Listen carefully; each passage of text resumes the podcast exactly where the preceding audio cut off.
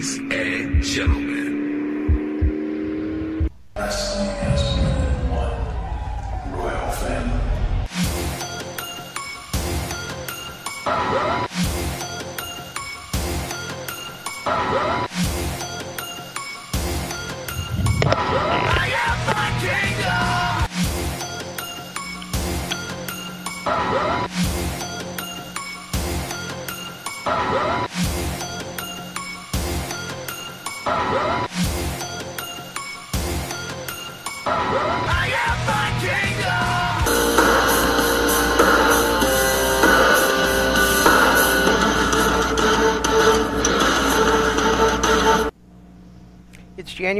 6, 2020, which means we just got done with back to back nights of Wrestle Kingdom for the first time ever.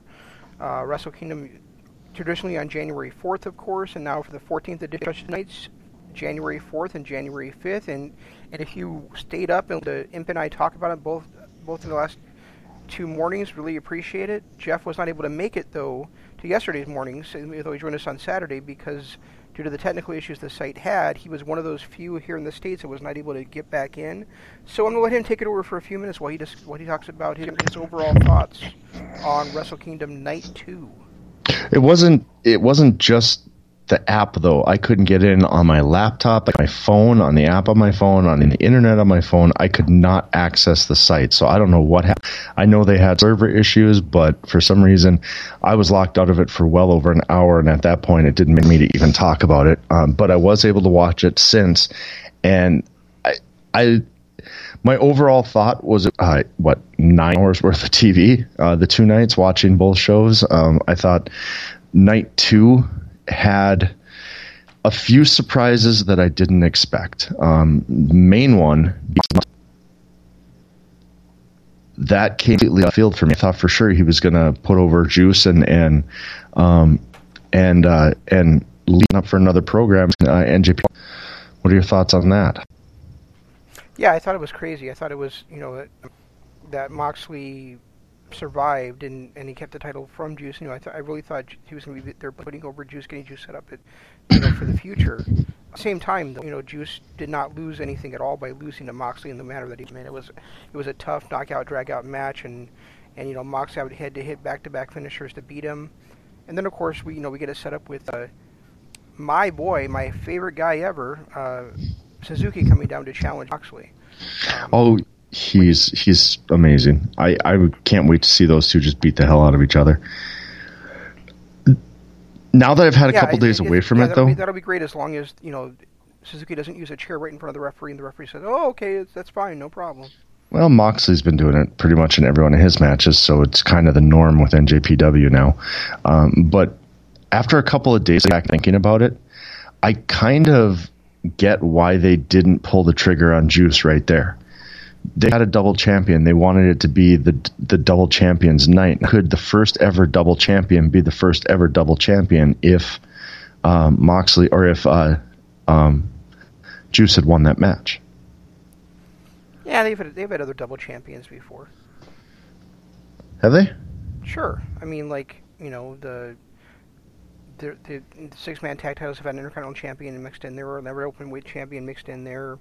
Uh, Ichi, Ishimori was, was the junior heavyweight champion and the six man champion before. Yeah, that's true. Yeah, I guess that does that is true. But I all in all, I thought the night was phenomenal. Um, I I especially I I don't know that the Naito Okada match was as good as the Okada match. I thought the Ibushi Okada match was slightly better. I thought it was there was better pacing. You could tell these two were hurt, especially Naito, because um, they they kind of slowed down a little more than I was expecting.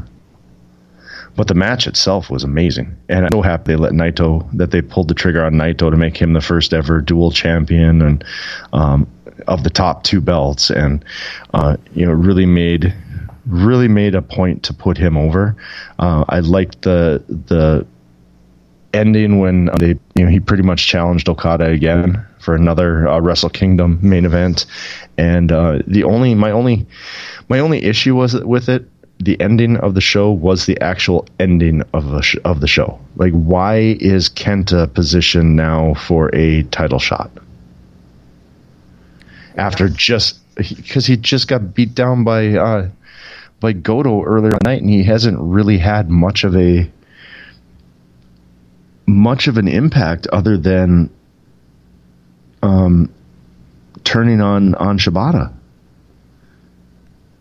He had a decent G1, but he was what the fourth or fifth best person in the G1. He started out strong, but then really tailed off towards the end. It just didn't seem like he was. It didn't seem like he was really poised as the best contender for the championship. That I would have rather seen like Jay White come out and beat him down at the end of it. If there was, especially if there was going to be a Bullet Club. Yeah, but he it's got to, he got to work his way back up, and you know that. But if there's going going to be anybody from the uh, from Bullet Club that's going to attack him, it should not have been Kenta. If anyone, like, because at least Jay White had a story and he had claim to it. And again, too, I, I as much as I wanted Jay White to to win the belt, having it on Naito was the best choice. It, it was, and and I think you know Kenta stepping up here just you know get, just gives Bullet Club another another heavy hitter. You know, I I think that you know you're such a big Jay White guy. You know, just like you were with Matt Taven. I mean, you're, you're you get to be kind of a homer with these guys, and you can't really. I do. I do, but I don't see where Kenta deserves that shot. That's what that's where I'm at. It, regardless of whether it was Jay White or anybody, I I don't see where Kenta deserves that shot next. Well, because he took it. You know, I mean that, that's gonna Yeah. that's that's really like part of like like part of it. He's a, he's a heel. You know, he took what he wanted. Um, he doesn't necessarily deserve it in the you know in the storylines because because of his overall record and like you said, he just lost uh, Hiroyuki Goto. But he also didn't come to New Japan to sit on the sidelines. He came to be the star that he was in Pro Wrestling Noah, and so for him to come out there and just you know take that take that shot and go after Naito, you know, um, basically like jumping ahead of everybody else that, that quote unquote deserves that spot is in perf- is perfectly in character with his new Bullet Club persona. Yeah, yeah, yeah, yeah. I guess. Just don't like it. I really don't like it. Um, I I thought the, couldn't the the junior match, junior heavyweight match, I thought was great. I, I thought um, Mox and and Juice put on a hell of a show again. I, uh, the, my overall feelings was there were there might have been too many title changes. It just seemed like every was there any title that stayed? Unfortunately, yes, there was. Which one? Sonata did not get the British Oh. Championship. Yeah, but outside of that, every other title changed, and that's uh, second year in the row that every title has changed on, at Wrestle Kingdom. It's starting to become almost too much. I don't think so. I mean, I mean, I, I, I think last year I felt I kind of felt that way, but this year I don't simply because, to me, this you know they, they kind of set everything right what they did at Supercard at uh, G1 Supercard to me. You know, I you know I, I felt like Naito shouldn't have won the Intercontinental title at Dominion. I felt like, um, you know, I felt like Okada shouldn't have won the title from Jay White at Supercard. I felt like the Guerrillas of Destiny shouldn't have left there with the championships. You know, I felt like Ospreay shouldn't have lost his title there. And so, like for everything, you know, for, maybe too many titles changed hands, but maybe they just kind of righted the ship to the way, at least that I feel it should be right now. The way that you, yeah, I, yeah, I guess, I, and that does make sense. I mean, the belts. I can't complain about the people that hold the belts now, because I don't think there's anybody on there that maybe shouldn't still hold the titles. So it, it's that's not my complaint. It's just starts to get a little too much when it's every single belt changing hands. And when it's two years in a row, now next year at Wrestle Kingdom, I'm going in expecting all the title holders to lose. And then if none of them do, then are you- then you'll be like, there weren't enough title changes. No, that that'll never come out of my mouth. That that will never come out of my mouth. But I I, I don't know. I, overall, I felt like the show was great. I, I felt like, especially, I think night one might have been better than night two. Um, it, night two kind of drug on a little bit, um, where especially once you hit the white um, Kota Ibushi match, because that it got to a point where it just how many times can you sell the oh he got his ass beat last night so he's not going to be in, in as good a shape, and they started to do that in almost every single match. No, only three. only, probably three matches they did that in. Every single match is a bit of a It's stretch. three or There's a lot of matches four. card. Well, um, yeah, there were matches on the undercard. Yes, you're correct. No, I said there was a, I said there was a lot of matches on the card. So I mean, it's not. So I mean, saying they did it in almost every match when they did it in three of the matches is a bit of Was a it three- It was still too much. I'm good. I'm going to be right about this. It was too much. Um, maybe someday you will, but you're certainly not now. Um, I don't know. I, I, no, I and- personally, Go ahead. I've been, I've been reading all over everywhere too. Um, that people are putting that Okada Naito match up there as, as, you know, one of the top. Definitely the t- second or top two of, of Wrestle Kingdom, and I don't I don't agree with that. I, I felt like the pacing was too slow. I felt like they they didn't have the kind of hard hitting back and forth that Kota and Okada had the night before. Uh, I felt like they were trying to do that, but they just didn't have the same kind of intensity that Kota brought. Where we looked at the night before, and we said this on the aftershock, that was a main event level push into the top of the, you know, right up into that four pillar position with Kota. I didn't feel that same way with Naito Okada. It felt like they, you know, they were holding back at spots. It felt like they were just letting each other rest a little too much. Um, the timing, like I said, wasn't there. The the Destino spots, um, you know, towards the middle and the end was getting a little over overdone. The fact that, you know, Okada kicked out of a Destino earlier on, but then that last one put him away when it wasn't anything overly special and there was not too much of a real special lead in um, to it. I just I felt like it was a wasted moment. There, it had it had some drawbacks. I guess is what I'm going to say. In my mind, anyway. First of all, no, Okada did not kick out of out of a Destino. Yeah, he did earlier on. No, he didn't. Oh, he, He- he kicked out of the running one. Yeah. Yeah, which is not a real Destino. Nobody's nobody's actually ever kicked out of the Destino. Well, according to um, Kevin Kelly, he kicked out of the Destino. Kevin Kelly says that all, wrong all the time. I we we had this debate the other night. I know, but he still says he kicked out. So Oh my God! I, I like the fact What the hell? Are, you're you're like nitpicking everything to death today. I'm tired tonight. I think that's it. I didn't get a whole lot of sleep all weekend because someone had me up all night watching wrestling, and then, you know, um, I like Takahashi getting the win over Liger. I thought was the right move. Um, I kind of wanted Bullet Club to win that match. As big a homer as I've been for RP th- or RP3K for years, I really felt like um, Bullet Club should have won that match. Although that was an incredible match between the two teams, I want to see that again. I definitely want to see those guys again. It's hard for me to say that um, ZSJ should have lost to Sonata as much as we both love Sonata. Um, but those are a great match as well. And then I really, it's weird because the same type of match with Moxley against Robinson, the first time they met, I hated it. This time I actually liked it. And then I I really felt like Goto outperformed Kenta in the match in that match. Um, it was nice to see a different side of Jay White with Kota Ibushi, where he relied so much on Gedo. I mean, yes, Gedo's gotten in, interfered before, er, interfered in matches before. He's ca- caused distractions and so on. But has he ever gotten in that involved in a match like he did in this one against Kota? Maybe not quite as bad, but but yeah, I mean, he's definitely gotten gotten super involved in matches before. Not to this point. Not where he was in there with brass knuckles knocking people What did I just say? I just agreed with you. Now you're now you're disputing it again. I just need to argue. God. Just let me argue. Well, I'm going to with you on this. There's Okay. no way in the world the night one was better than night two. We talked we talked about how coming into you know we talked about how night one felt like a, just a regular New Japan show because of those eight minutes at the beginning Talk of for a bit. and and and absolutely. Night two did not feel that way. Night two, two felt like a Wrestle Kingdom show, whereas night one just felt like your standard New Japan fare. You know, there's no way that I could ever that I would ever agree with night one being better than night two. Um, night two had what I felt was an incredible professional wrestling match in Sonata versus ZSJ. This is that- why I drink. It had that great. Um, You still there, yeah, I'm talking. Shane? Can you really not hear me?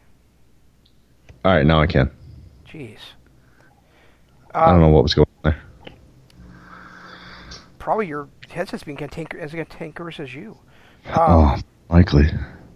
you know, night again. Night two had that great British Heavyweight Championship match between ZSJ and Sonata. It had the great U.S. title match between uh, Juice Robinson and John Moxley. It had it, it it had Naito versus Okada, which I which I literally cannot believe you're saying was not as good as Okada versus Ibushi when you're always all about the story.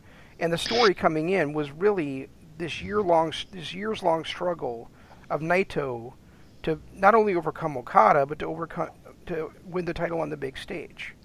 I'm not saying that the story wasn't great. I'm saying that the match itself was not. And when you look at the two on an island, and you just look at the matches, Well, we I don't. did. We never do that.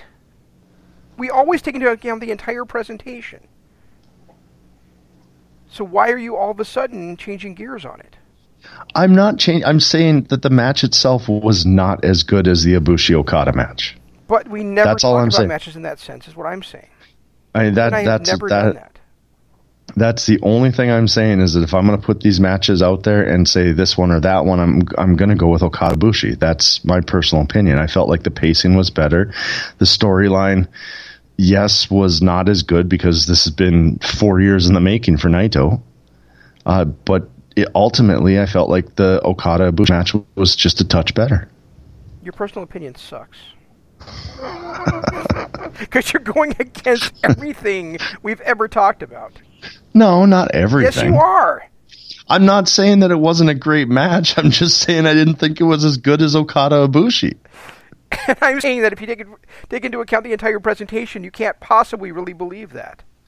Well, yeah, because the ending sucked, and that took it down a, a notch. Not the ending, but the aftermath.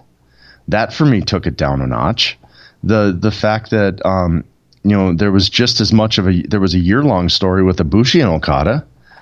So I mean, there No, it there's that. year. It was it was since um, G1.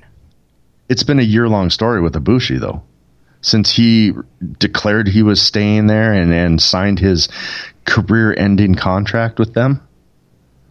I don't even know who you are anymore.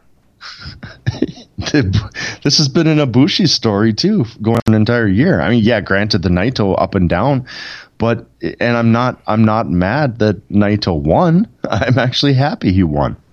I just I personally I felt like the the uh, Okada Ibushi match was better, and Ibushi not is, Jeff, my and that is not a Jeff opinion. That's why I don't understand what the hell what the hell is going on. Ibushi Ibushi is my fourth favorite person of the pillars. And I still felt like he had a better the that match. I was more riveted during that match than I was during this one. All right. I bought I bought into uh, Beast Mode by uh, Ibushi and and everything that they're back and forth and the fact that it, there was no let up. It was 34 it was 39 minutes of them just beating the hell out of each other. This one I felt like there was you know 30 out of the 35 minutes where there was a lot of resting and taking breaks. Oh, I see. So, so you're, you're now you're agreeing with, with that guy that said on Twitter the other day that New Japan sucks because it's all rest holds and they tell actual stories in the ring. That's not what I said, you ass. wow. This is why we will never get a PG rating because you piss me off too much. and vice versa. Um, I, I don't know. in It- shocked that you think that you actually thought Naito versus Okada was, was not as good as Naito versus Ibushi. I mean, the story, the storyline, the storyline as a whole. The, when you take the whole arcing Naito narrative, going back four years to when he first came back from a uh, from his little jaunt in Mexico, Yeah. and he first came back with Lij, and if you take that whole four year arc of Naito, yes, that was by far a better story. But the match itself doesn't necessarily make the story, or or vice well, no, versa. but I'm saying, I'm saying, but I'm saying, so in order for you, for you to have the opinion that you have, you're you're basically saying that there that um that Ibushi versus Okada is so much more is so much superior to Naito versus Okada that the That's not what I said. Really matter. That's not what I said. I, I said no, if you're I'm looking saying, at I'm, no, I'm saying in order to have that opinion, that's you, that's what you would have to internalize. Right, but that's not even close to what I'm saying. I'm You not. be saying it, but actions speak louder, dude. So so if we took this four year arc of Naito yes. and compared it against the one year arc of Ibushi, yes. and we took okay, and we and Naito and Okada went out there. Get- so explain to me where you're getting this one year arc of Ibushi from. It was Wrestle Kingdom last year when he uh, he lost to uh, Ospreay, and then a month later came back and declared he was entering the or entering whatever I can't remember the New Japan Cup, and had signed this career-ending contract. This story of them What building up Ibushi has been going on since then. Okay, but what does that what does that do with the story with Okada? Nothing, absolutely nothing. Okay. And Naito's story doesn't necessarily isn't necessarily between him and Okada either. What Naito's- it is. Naito's story is an arc of how can he or can't he? Is he going to be a pillar? Is he not? And that's been going on for years. I mean, most of the year had nothing to do with him against Okada. In fact, there had nothing to do with him against Okada until this da- uh, double gold dash thing was announced. He has That's had when it- three matches at Tokyo Dome for the championship. Every time he's lost to Okada. So how can you say how can you say it has nothing to do with Okada? This, what? He has had three matches for the IWGP Heavyweight Championship at Wrestle Kingdom. yes, All of them have been against Okada. three matches in four years, five years, Uh, seven years, but who's counting? seven years. So three matches in seven years. That means his entire four-year arc had everything to do with Okada.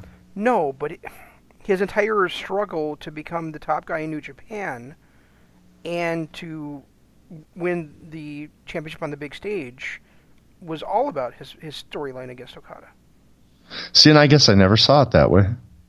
Never once. I looked at that more as a um, Okada just happened to be the guy. I felt I personally felt like had Ibushi won, and this had been Naito against Ibushi, that I would have had the same type of feeling towards his story. His story was finally becoming the top dog in the company, and that's what he became. But uh, i- if if Naito and Okada had gone out there and laid a complete egg, which you knew they weren't going to because these are two of the most reliable workers in the company, if they'd gone out there and had a two star match, would you say that it was better than uh, Ibushi just because of the four year storyline? No, of course not. But that, that was my point. What- is, is that Basically, what I'm No, basically no, what I'm saying point, here. What, what I said was that you must ha- you must hold Ibushi Okada so much above Naito that the storyline really doesn't doesn't play into it for you. No, I'm not saying that at all. I just personally enjoyed that Okada Ibushi match better. I thought that was a four and a half star match. I felt like this one between Naito and Okada was pushing four. I I didn't. I thought there was just too much. Not progress. I it's hard to explain that. I, I guess I don't know what I'm saying there, but I just I didn't feel like this was a you know a four and a half five star match on its own when you factor in the story and Naito's success and everything, and then that crap with Kenta, I, I thought pulled it down even further. So then, but when you look at the entire story leading in, yeah, I'll give four and a half stars as a story, but as a match, this is a four star match for me, where I felt like uh, Ibushi Okada was four and a half, pushing four and three quarters. Where I where I will you know where where I will uh, not even agree with you, but just but just kind of be on your side a little bit here is that Sir Sam actually said that this is possibly the greatest match of all time, and I was like, wait a minute, it doesn't even touch any of the Omega Okada matches. So how could it be Right, yeah, match of all I- I can take. What the hell is my kid doing? What were you saying? He's cheering. I was going to say all three of Okada Omega matches were better than uh, Naito Okada. And I, like I said, personally, I felt like there were two matches on night one that were better than this one.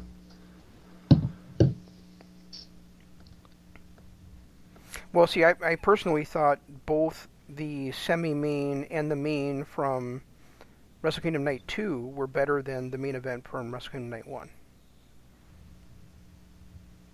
Yeah, I didn't.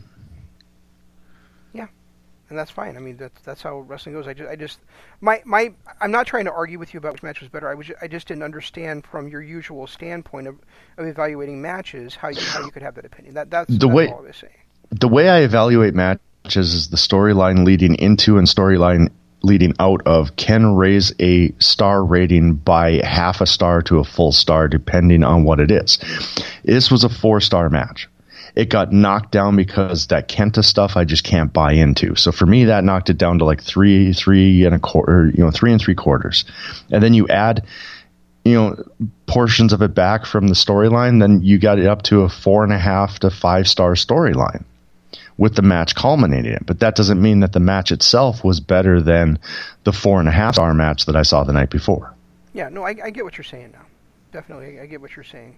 Especially, especially to put in the Kenta stuff, and the Kenta stuff dropped it down that that much for you, you know, it didn't for me simply because um, I felt like it's a great heel move to take away Naito's moment in that in that situation. Oh yeah, it's a great. I just and, think and that to it. me, and to me, just Kenta attacking him after the match doesn't necessarily mean that Kent deserves a title match. It just it just means that he's going to get one because, um, you know, because Naito's going to be so pissed off at what happened. I just I always have a hard time buying into the guy who gets his ass kicked earlier on in the night, all of a sudden becoming a top contender just because he sucker punches someone. Uh, that's always a story that I hate. I've hated it no matter what promotion is or wherever we've ever seen it. I, I can't stand if if Kenta had gone out and you know beat Goto, even if it was just by um, the skin of his teeth, beat Goto. At least he comes in with a win on his record and holding a belt. Where now he comes in, he just got punked by Goto, who Goto, keep in mind, up until this last two months has really been a joke, a running joke, especially amongst Bullet Club members. Wasn't didn't Jay White at the in the G one just completely embarrass him? Uh, in the G one, Was it the G one? There was there was one, or am I thinking about Taichi?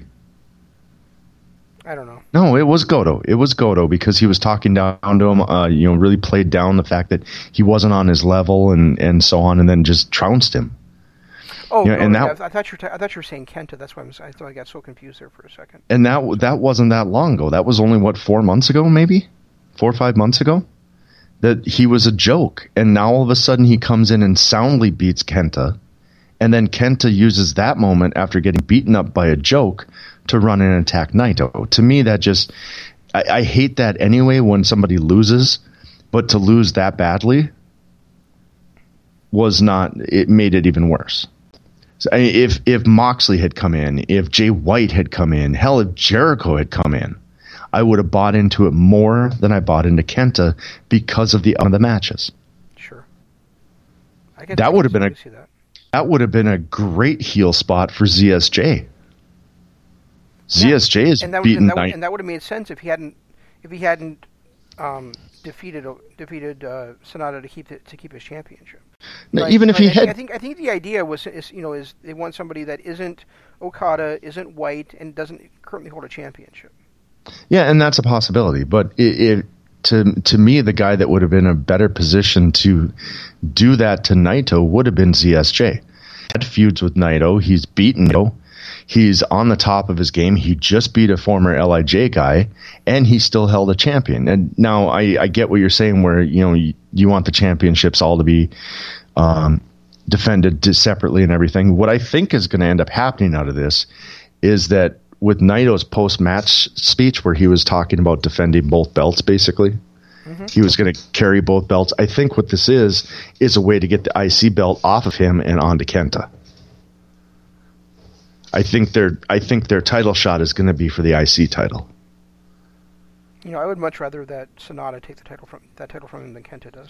Oh, I would too, but they're not going to put two Lij members against each other. You don't know that. Yeah, that's true. Happens in the G one. But if that if that if that's the direction they're going, then it makes a little more sense. I just think that there were better heels on this card that fit that role that Kenta took b- i- in a better you know that were better positioned to do that. Okay, like who? Well, I just said them: ZSJ, Jay Yeah, White, no, Chris but I know, Jericho. I mean, like like ZSJ, like somebody who isn't a current champion is what I'm saying. Um, well, we already discussed Jay White, and you shot that down. Other than that, nobody. I mean, Jer- Jericho, ZSJ, and Jay White are three better heels that I thought were in better position to take that shot than Kenta. Right, but the problem with White is that he just had his sh- is that he just had his opportunity and he failed. Right, exactly. And you, we, you know, we discussed that, and, and your thoughts on that make perfect sense. I'm just saying it from my eyes, out of the out of the heels that were on this card, that could take a shot. Even somebody from night one could have jumped in and done that. Well, actually, I don't know who in night one would have. Yeah, I mean, Because I all the guys in night one were in night two really as Kenta well. Is, Kenta actually is the best position if you're looking at guys that are not champions and that are not White and, or not, or not Ibushi. And if you're looking at somebody to um, take the IC title off Naito's hands, Yeah, that too.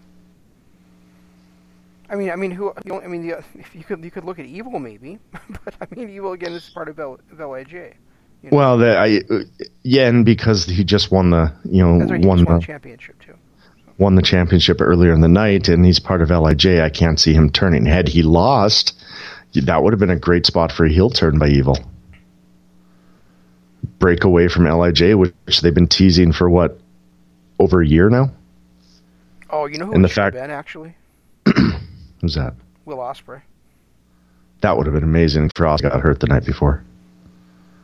Did he get hurt? Yeah, I I read somewhere. I read somewhere where he got a pretty, pretty extensive injury. I should look it up and find out what it was. I just kind of read it in passing, so it wasn't like I studied it. But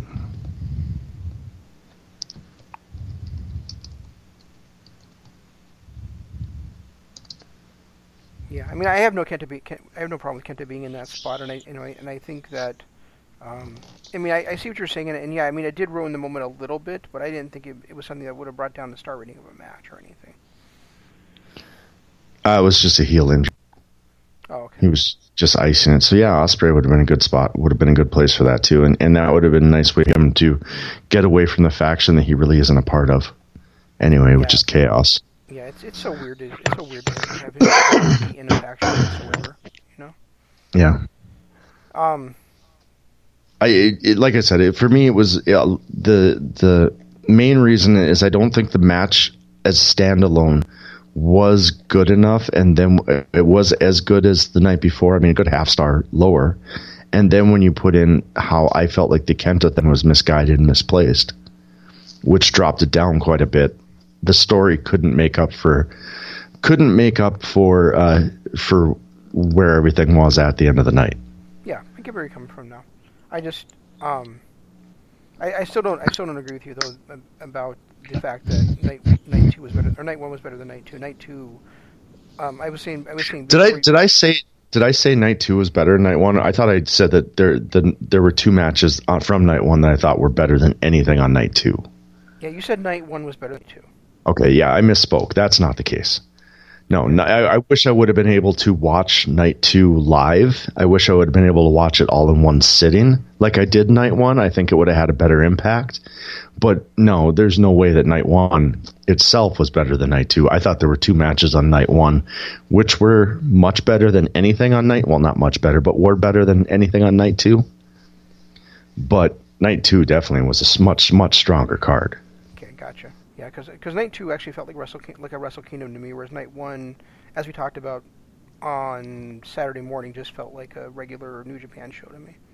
Yeah, because every match on on night two was a title match, with the exception of you know White versus Okada or White versus Ibushi. I mean, I mean, yeah, say what you want about the Jericho Tanahashi match not being for the title, but had Tanahashi won, he would have gotten a shot at the title, which essentially is the same thing. Yeah, and actually every match on the card, even even um, Ibushi White had big stakes to it, so Right, exactly. it was not the case on night one. On night one, there was a handful of matches that mattered, Right. and well, one, two, three, four. f- Yeah, there were five matches on night one that mattered. There was uh, Like eight. There are nine- two that matter. Nine matches if you count the um, never open to begin the night on the pre-show. because every match. And really, we should. I, I, I haven't had a chance to watch that match yet, but yeah, I mean, definitely it mattered because it because it because the title changed hands. Well, and, and it was, Least, you know. and you know, it, it was for the title, regardless if it changed hands or not. It was the same crap we see every single year, but it was it was still a title match, and you can't you can't say anything less about Liger Takahashi, and for Liger to to eat the pin to Takahashi and put him over even more. That every match on night two mattered. Maybe four or five matches on night one mattered. Exactly. So yeah, I mean, as a as a show, night two overall show, night two was much much better than night one. I just felt like there were two matches on night two that were better than anything that I saw on, or I'm sorry, on night one that I thought were better than anything I saw on night two. And I still have, Title, the junior the junior title match and the heavyweight title match. yeah, Okay. and I still and yeah, and I mean the Naito White match I thought was really really good, but not up to those two. I don't even think it was as good as the as the Naito Okada match. It was I don't even think it was their best match together, White versus Naito.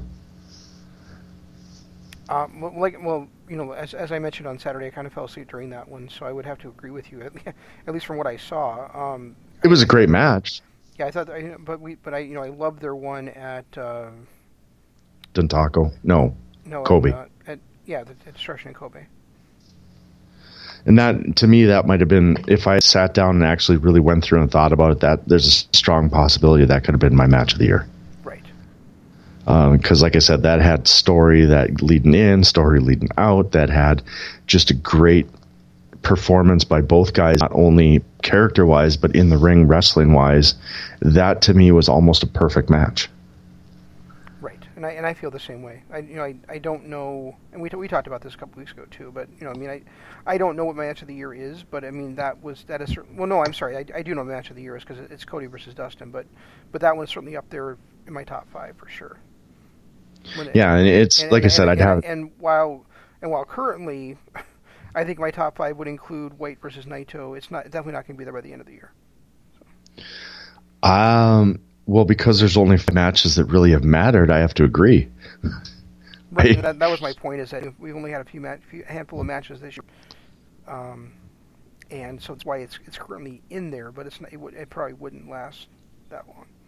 Yeah, because right now I've got, I mean, in no particular order, but Darby Allin versus Cody, um, Takahashi Ospreay, Okada Ibushi, um, and Naito versus Okada probably be my top four, and then it's a, it's kind of a throwaway from there. Naito White, or if it's um, uh, um, uh, Jericho Tanahashi, because that's a great match too.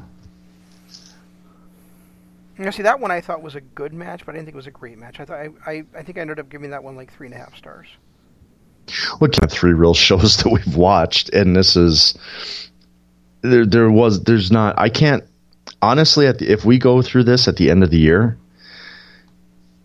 and the wrestling keeps up the way that it has been i think okada bushi there and takahashi ospreay will definitely be there otherwise i don't know if any of the you know the top matches from these first three cards we've seen are are worthy of being match of the year Right, but but the, but this overall this overall show definitely could be ma- uh, and not just even if we're only going to go with off, off night two but if we include night one i can't see a another event beating what wrestle kingdom put on this weekend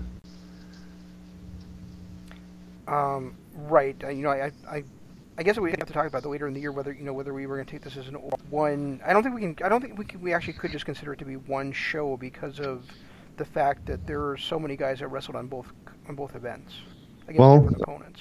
randy savage wrestled three times at wrestle kingdom or at wrestlemania four. That wasn't a, t- a tournament though. but i'm just saying you know e- essentially these were set up to kind of almost weirdly be like tournaments double dash double gold dash match that was clearly a tournament and you could argue that the Moxley, Juice Robinson, Lance Ar- Vance Archer, Lance Archer, whatever we call it, Lance Archer um, thing was somewhat of a tournament. Those are really the could, only. You could argue it, but whether I really would believe that in my heart, I don't know. No, I wouldn't believe it in my heart either. But you could definitely say that this double double gold dash um, was a tournament. Right, but then you but then you also have Takahashi wrestling a different match on the night. You have Liger wrestling a different matches on the night. Yeah, you know what? And that could actually be considered a tournament also because it was the last two matches. You know. I mean, if you wanted to break it down, the the guys that re- wrestled on both nights wrestled with stakes, so it, it ended up kind. Of, yeah, I don't know. I don't. We'll have to talk about it later on when, as we get through the year. But right now, I'm considering this one show. Just it just took two nights to do it. The attendance, the attendance is kind of surprising to me. The fact that night uh, two had better had night one had better attendance than night two. Night, Yeah, I noticed that too. Whereas night two, we had the better. You know, we had the we had the match they've been building to for years. You know, for two years now. and we had the Um, better card, and we had we had the better overall card. We had the the main event. I mean, yeah, you're right. It is kind of surprising. I mean, I mean, I suppose there's also the there's also the fact that you know one of them is known for being Wrestle Kingdom and the other one and the other night isn't. But Yeah, it's possible. Um, and also, I suppose if did they announce this last year They did. that this is the way it was going to be?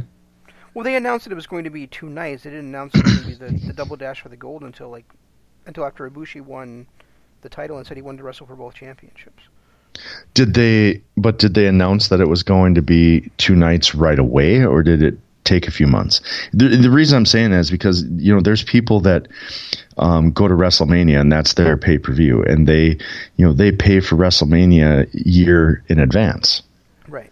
You know, so they and that might be all money they have. Maybe they do two shows because I'm sure these tickets weren't cheap.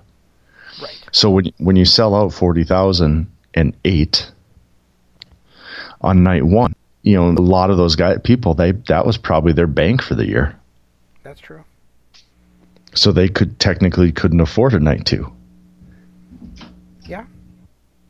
That's but then but then you you but then you also have to consider that that also would then What's wrong, Boo? other tickets for other people too. You know.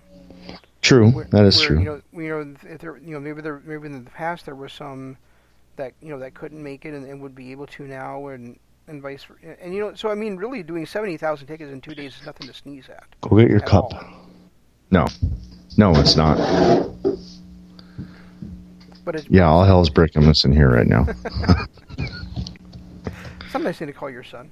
Um, but but that's uh, it's so it's so you know surprising to me. I guess that that uh, and but no, they, they did announce they did announce it to answer your question. They did, they did announce it last year that night that it would be a two night event for this year. Okay. Okay.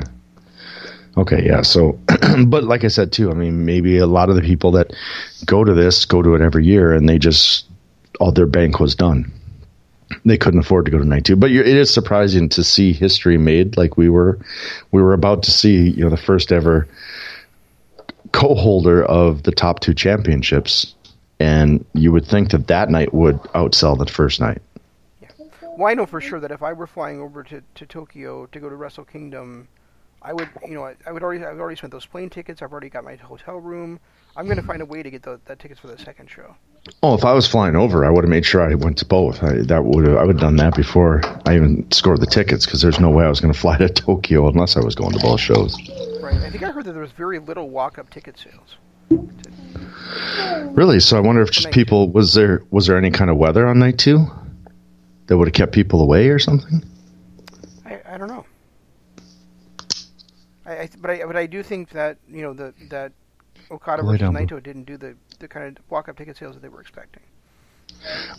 Mainly because maybe people were thinking like I was the night before. What's that, Arlo?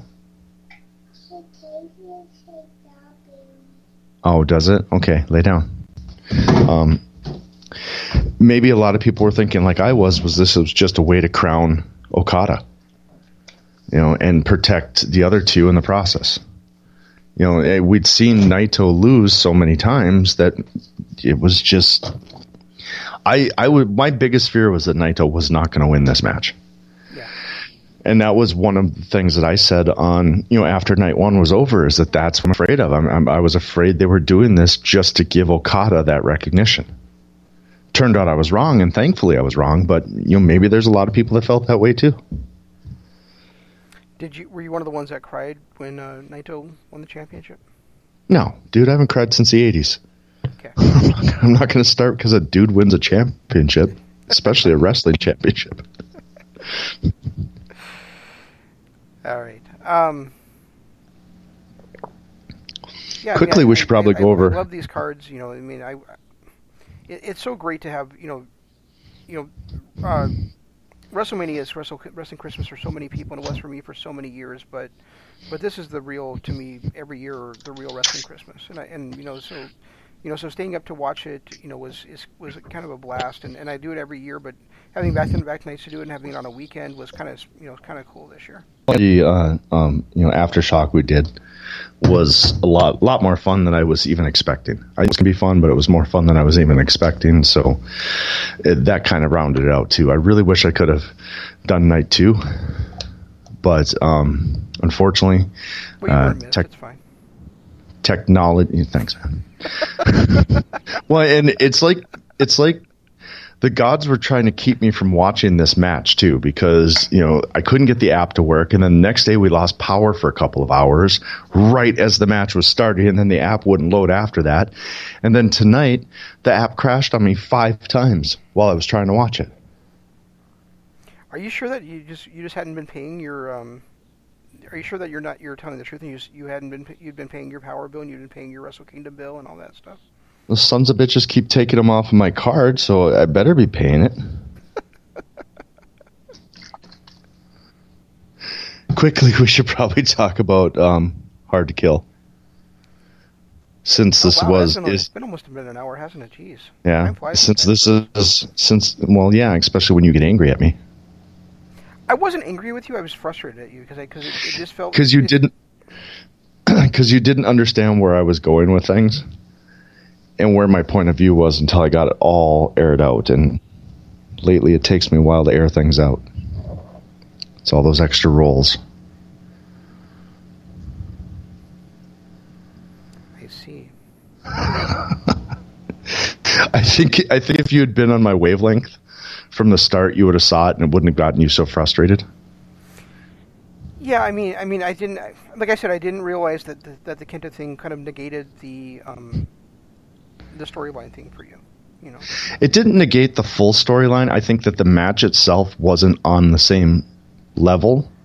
And then when you factor that in to losing because of the um, because of the the Kenta stuff, the storyline wasn't as much about him overcoming Okada as I think that that could have been anybody in the ring against him, and it would have been a similar storyline. And, and Yeah, I he- totally disagree. He had his three matches against Okada at over seven years, but that's just not. I, I guess that's not. He hasn't had enough world titles. Like Sanada would make more sense of uh, of him having to overcome Okada to win the big one than Naito does at this point, because Sanada's had what five matches in the last three years against Okada for the title. Uh, something like that. Yeah. So for him, that would make more sense because it's, been more Okada being his roadblock. Where Naito, it hasn't just been Okada that's been his roadblock. He's had so many other things getting in his way, including his own faction and his own mentality. Well, that's why was, that's why I was that's why I was so excited when Sanada beat Okada at G1 this year.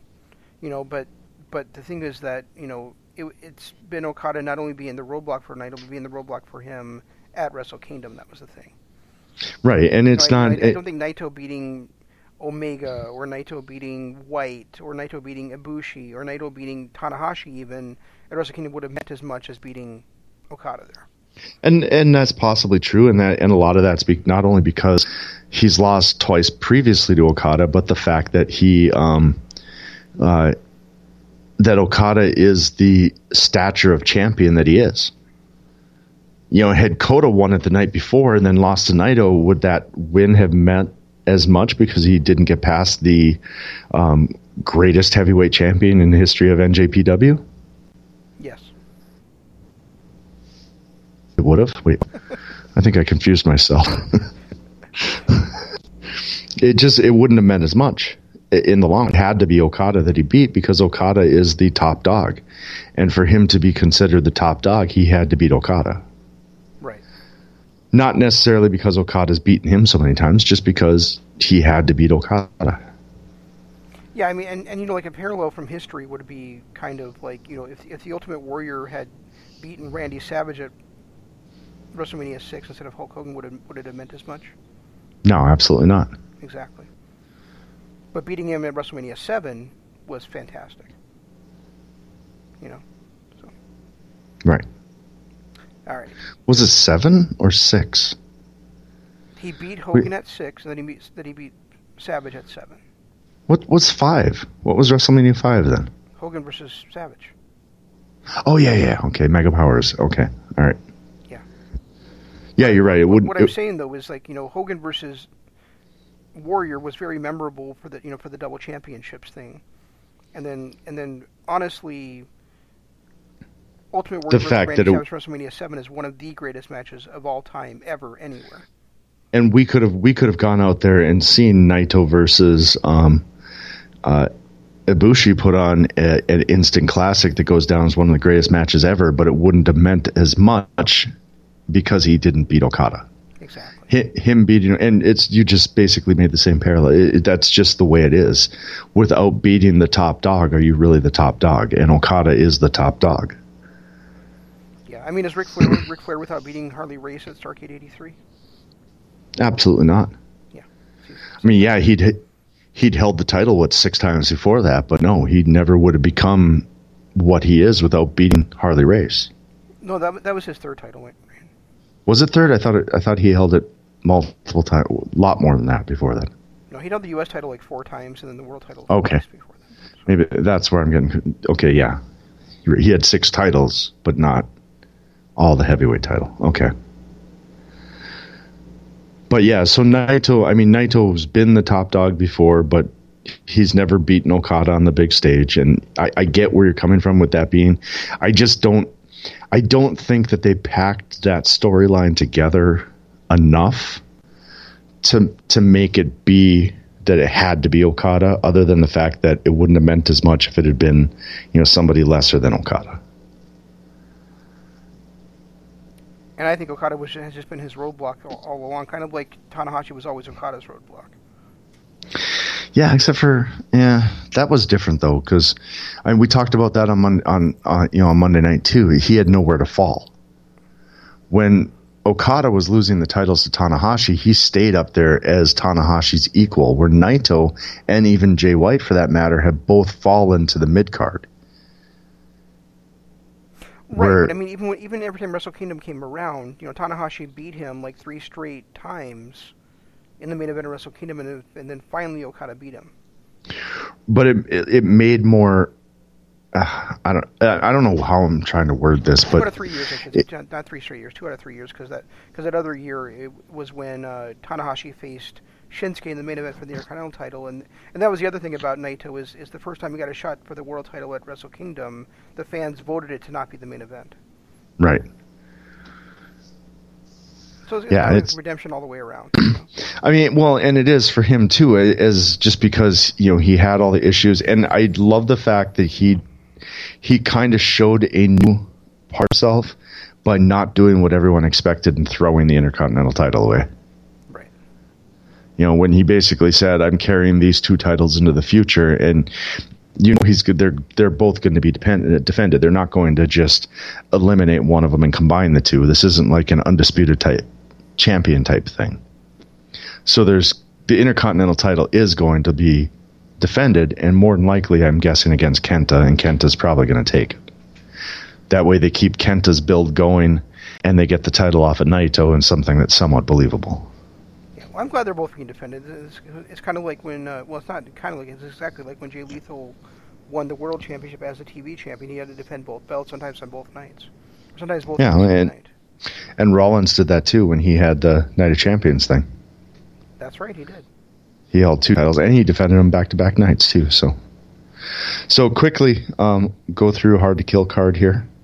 Um, I don't know. Have you looked it over yet? I'm looking at it right now, actually. I'm a little disappointed because again, there's just too much ECW on here. But those top three matches, I'm kind of looking forward to. Well, okay, three of the top four matches, I'm kind of looking forward to. Wait, there's too much ECW on here. There's only two ECW guys on here. All had too much old people on here. That's, Ken Shamrock too, but, but you know what? At least they're all in singles matches, and, and they're all against younger talent. You know? and they're all you know curtain jerker matches. It's not any of them are placed near the top of the card. At least I well, hope the way not. it's listed right now, but I mean, I would guess that Brian Cage versus Michael Elgin will be, will be somewhere near the top of the card. You think? Yeah, it's got Brian Cage in it. Well, it's Brian Cage versus Rob Van Dam. I know. Yeah, I mean, there, this really is kind of a. I mean, this really is. If you look at the card top to bottom, it's kind of got. Like their top guys all all on this card. Yeah, it's not bad at all. I, Eddie Edwards versus Elgin, that'll be a decent match. I Rob Van Dam just is annoying. Rhino still has it, so I'm okay with watching Moose. I don't. I haven't seen enough out of Shamrock to think that he should even be in that match. Again, though, there's certain people that are missing. Like, where's the Golden Draw? Where's the rest rest of the Rascals? Yeah, I know. I mean, I mean, even sh- those two, even those two teams were against each other, I'd be happy. Like, you know, get rid of Shamrock versus Fulton and put and put OVE versus the Rascals. Yeah, exactly. I mean, we've got Trey versus Ace Austin, which obviously that feud's been building for a while, but the other two rascals should be on here, and so should um, OVE. And neither one of them are. Instead, we get you- we could have had a tag match with um, Moose and and Fulton against Rhino and Shamrock. No, I'm good with my Moose versus Rhino. I just think Shamrock and Fulton don't need to be on the But card. if if they had to get him on the card, that you know, the, but I I'm I mean the Ace Austin Trey Miguel match is going to be great. I c- can't wait to see another Sami versus Tessa. For some reason, that's just they they just have magic together. Eddie Edwards, Michael Elgin will be fun. The North, I just hope they don't take the titles off for Rich Swann and Willie Mack. yeah, me too. Both those guys. You, you saw the match where they got the title shot, right? Yeah, and you know what's funny? Um, when I was watching that match, I was actually laughing because lately they have been making Rich Swann a similar type of character to the way that they uh, have been making Scorpio Sky, where he's overcoming all the odds and he's outperforming himself and and you know all this stuff. It's it's been a very similar story to what Scor- Scorpio Sky has been going through. And yet, you know what? I've been I've, I bought it a lot more with Rich Swann than I have with Scorpio Sky. And I'm not a Rich Swann fan, so I had a hard time. Well, neither am I. But I mean, he's but I'm getting to I'm getting there. I mean, it was, it was his first match. The first time I started li- really liking him was that match he had against um, uh, Johnny Nitro or Johnny Impact, whatever they were calling him, Oh, for the um, for the X title. right, yeah, yeah, that was a good match. And you know, and you know, I think I think he's been he's been slowly growing in my eyes since then. Um, Uh, you he know, had I'm- he had a few. Go ahead. mm, Go, no, you go ahead. No, go. I was going to move on, so you go ahead and go. He had a he had a few decent matches in NXT. He had a few decent matches on 205 Live, and you know he had some good stuff in MLW. But I haven't liked him at all in Impact yet. But you're right that uh, him against uh, Johnny Impact was a really good match. See, and I felt like in NXT that he he wasn't over, and his matches weren't over, and his style wasn't over. His his theme song was over. But he still put on decent matches, regardless of how over he was. I suppose. He was Yeah. he was still decent in the ring. I didn't really watch regardless. 205 Live, so I guess I can't really argue one way or another. I I watched it a lot when um uh Pac was there, only because I really liked him. I, after after he left, I kind of got off the bandwagon. Yeah, I just felt like Rich Swann. The only thing I really knew about him was, "Can you handle this?" Yeah, Um, what I'm disappointed in on this show is really that ODB's in that Knockouts Championship match. That's why I quickly course corrected and said the top four matches I'm excited about. Gotcha. I hate when I. That's the one thing I'm really not liking about Impact is that they're bringing in too many of the uh, people that were great ten years ago, twenty years ago, and putting them into big time spots. Even leaving that aside, though, I would much rather have the the, the championship match be one on one. You know, Taya Valkyrie versus Jordynne Grace. Taya, as far as I know, she's wrestling without a contract right now, and because I think it was at the end, at the end of the year. And you know, I would much rather see Jordynne Grace beat her one on one rather than the title changing hands in a triple threat match. Yeah, because it's well, and didn't Taya? Doesn't Taya have two more people kind of breathing down her neck? Madison Rayne and who is that other? chick? that are going to get a title match if uh, if Taya comes out of this still holding the belt. Okay, yeah, I, I suppose that's true. But you know, and what I really don't want to happen though is that is that you know this long title reign from Taya Valkyrie ends up ODB beating her for the championship. Yeah, that's gonna. Ugh. At least she can take it on tour with her food truck. you get you get a hot dog and a picture of the champ. Yeah, I'm actually looking that up right now because I because I I really would be surprised if Taya Valkyrie re-signed with with TNA with Impact, I should say. Well, I don't see why she is, would. Consider that consider that her husband is you know about to take over NXT. Oh, is he wrestling on NXT now? I think what I heard. I don't see why he would, but it wouldn't surprise me either. Well, I mean, has he actually debuted there? Is what I was asking. No, he hasn't debuted yet. Okay. Not that I've seen, anyway, or heard. I'm sure Ryan would have told me if he'd debuted. I'm not finding anything with stating that she has she's better contract at all right now. I'm not looking, so. Yeah. But I mean, that, that is a bit of a disappointment for me. Because I, I think that, you know, I think that if she drops the title, it should be a one-on-one match, and if she doesn't, and if she drops the title in triple threat and it's to ODB, who does that actually help? You know. Yeah, I think if it, but I don't know that Jordynne Grace is really the right person to beat her either. Although Jordynne Grace is really over, isn't she? Well, I look at when I look at anybody else on that roster, the only other person that, that really should beat her would be Tessa Blanchard, and Tessa's above that championship right now. Which is kind of hurting in the long run, because I'm afraid Tessa's going to end up winning this match and then dropping it right away back to Sammy. I just I I have this really odd feeling that they're going to pull that gimmick match out and they're going to throw it on Tessa for a couple of weeks to get the feel good moments, and then Sammy's going to win it back. And that just thing, go ahead. That's just going to defeat the whole purpose of, of a monumental moment like that. Yeah, I mean that's, that's certainly possible. You know, I, I would I'd rather that Sammy holds on to it here and that Tessa. Oh, I would too. Gets it, you know, gets it like maybe six months to a year down the line. Um, the other thing that's disappointing in this match to me with the Knockouts division is they've been building this line with with Susie and um, Jessicka Havok for so many weeks now, and they're nowhere, nowhere to be seen on this card. Yeah, they're not, and neither is Rosemary, because right. she was a big part of that too. Yes, yes, they are.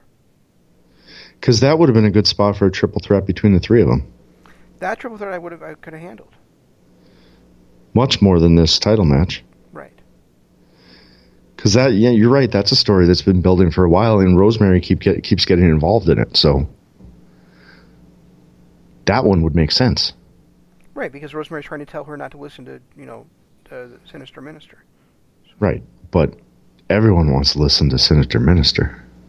Well, he's got a rhyming name. How could you not? He did bring in Mortis. Wait, was yes. it? Yes, he did you know, and but he did bring he brought he brought an abyss, so he made up for that. Well, but Mortis ended up becoming a great. Was did, was he the one that brought Mortis to WCW? Yeah, he was. Yeah, and you can't argue with Chris Kanyon being well, one of the all-time. Cage can because you know the new thing is who better than Cage? Well, Chris Kanyon.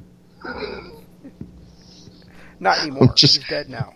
Yeah, but come on, he was he was a him and Shane Helms, and both of them are two guys that are absolute innovators. They revolutionize. Uh, you you want to talk about Rob Van Dam? Oh, I invented all these moves. No, dude, the only thing you ever invented was kicking a chair into somebody's face. You want to look at innovators? Look at Chris Kanyon and Shane Helms. Those guys were innovators. Look at uh, uh, the guy in Ring of Honor. I can't think of his name right now. Um, Alex Shelley, another innovator. Those are those are innovators, not Rob Van Dam. So yeah, that's story. Invented his fair share of things too. Um, yeah, Frankie has too. There's a lot of uh, Future Shock DDT was his before Drew McIntyre stole it. Who better than Cage? Zombie Kanyon. Who better than Cage? Well, I just named four guys. But hey, that's and see that's another thing that's really gotten on my nerves. Never mind this whole pothead smoking Rob Van Dam, um, I'm the greatest guy ever thing. But the fact that he's out there shouting, "Everybody stole my moves." No, dude. Seriously, the only thing you did in ECW and WWE and Impact was kick people in the face with a chair. That's really the only thing he ever invented. Well, Everything else was- the split-legged moonsault and the uh, the rolling thunder. That's but that's pretty much all I can think of that he ever. Well, the Rolling Thunder, the split, split-legged moonsault um, uh, CD was doing for years before Rob Van Dam. I don't think I've ever seen C- CD do an actual split-legged moonsault. I'm trying to think. Not when not when his legs are actually split split over on, uh, onto the top rope the way that Ron Van Dam. Okay, yeah, you're right. He does he does that bouncing one, but not the split-legged. They call it a split-legged, but it's not. But so okay, so yeah, he and but he also invented the coast to coast, That's true. He did invent that. which is kicking a chair into somebody's face, Yeah, but from from 20 feet away, that's pretty cool. and and the Van Terminator, he invented that. The Van Terminator is the coast to coast. No, no. The Van Daminator. Maybe I don't know. The Van Daminator All I know- throws the chair at the guy, and the guy catches it and he kicks him in the face. The Van Terminator is the coast to coast Where- version. where he kicks chair into the guy's face. See a theme here? None of these moves are duplicated unless you're Shane McMahon trying it. That is very true. So if we're gonna look at innovators of Everybody offense, stole my moves by watching me do them. They stole them with their eyes, man. and not one of them, it's it's funny because he's out there talking to Brian Cage. I already know what to expect because you do all. No, he doesn't. He does nothing that Rob Van Dam has ever done. Brian Cage is a complete freak and does nothing that RVD did. He does more things that Alex Shelley did than RV, than Rob Van Dam did. He does more things that that AJ Styles does than than, Than Rob Van Dam. Yeah. Yeah, another offense is AJ Styles, another guy that you know has created a lot of moves throughout time. Yep. You know, so I mean, there's five guys that are who better than Cage. Just saying. Definitely better than Rob Van Dam. So I don't know that that that whole Rob Van Dam storyline is- just annoying as all hell. I really did like watching Rhino um, gore Moose just out of the blue a couple weeks ago on Impact. Um, so I, I'm okay with Rhino still, and I have a newfound love for Eddie Edwards again that I thought I'd lost. But after watching that Ring of Honor 9th anniversary show, that dude is good. So watching him back when he when he when he uh, Actually wasn't really as good as people thought he was good made you appreciate him more these days. because he doesn't wrestle anymore. What His mean he doesn't crazy-? His crazy gimmick has just turned into a um, Tommy Dreamer type, going out there and beating people up with chairs and kendo sticks and No, he still does technical. Does he? Okay, I guess I haven't seen it in a while.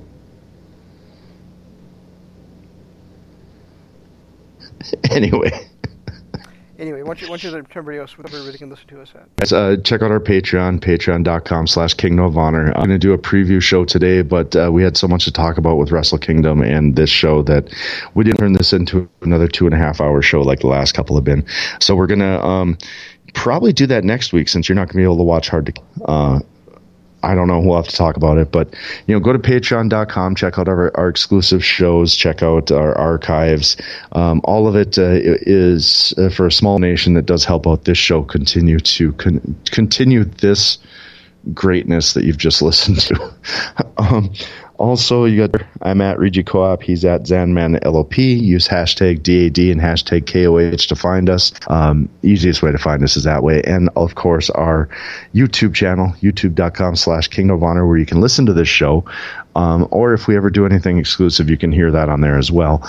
You can go to that and uh, hit the like buttons, hit the subscribe button, get those numbers up for us so that we can start doing some live shows on there as well. You know, I, I just uh, as you were talking, I just was scrolling through and I saw your your tweet saying that Okada should go back to using heavy rain as a finisher because it's more impressive, and I totally agree. You know that heavy, heavy that heavy rain brainbuster style move is a, a lot more impressive than Well, it- the, the rainmaker as a finisher. It, it's imp- I was going to explain that. You know, I was going to explain that to Ryan too. It looks like an AA, except he turns it into a brainbuster at the end. Right. It's a much much better move, and I really wish he'd go back to using that instead of uh, instead of the Rainmaker. Yeah, I mean the Rainmaker. I think you know works well simply because you know, there's so many different ways to counter it. And right. So it, so it helps build drama, but as far as actually finishing off a match, I'm not a big fan of it. Rainmaker would be a good setup move for Heavy Rain. Yeah, agreed. And with that, um, you can listen to all the other LP radio shows here. On Wednesday, we have a we have a double dip for you as, as usual with with uh, Sports Entertainment is Dead, followed by Jeff and I with our live reaction on Dynamite After Dark to AEW Dynamite. On Thursday will be MLOP Radio Adventure. On Friday, The Right Side of the Pond. Then we'll be back with you next Monday to probably talk about New Year's Dash and then also um, talk about uh, possibly Ring of Honor's ninth anniversary show. Depending on how we feel. Indeed. It'll eventually get on at least Patreon, just so you know. That's all we've got. We'll try to do better next time. This is Shane saying long days and nights, and Jeff saying goodbye. G1 Climax 27. Goodbye and good night. Bang.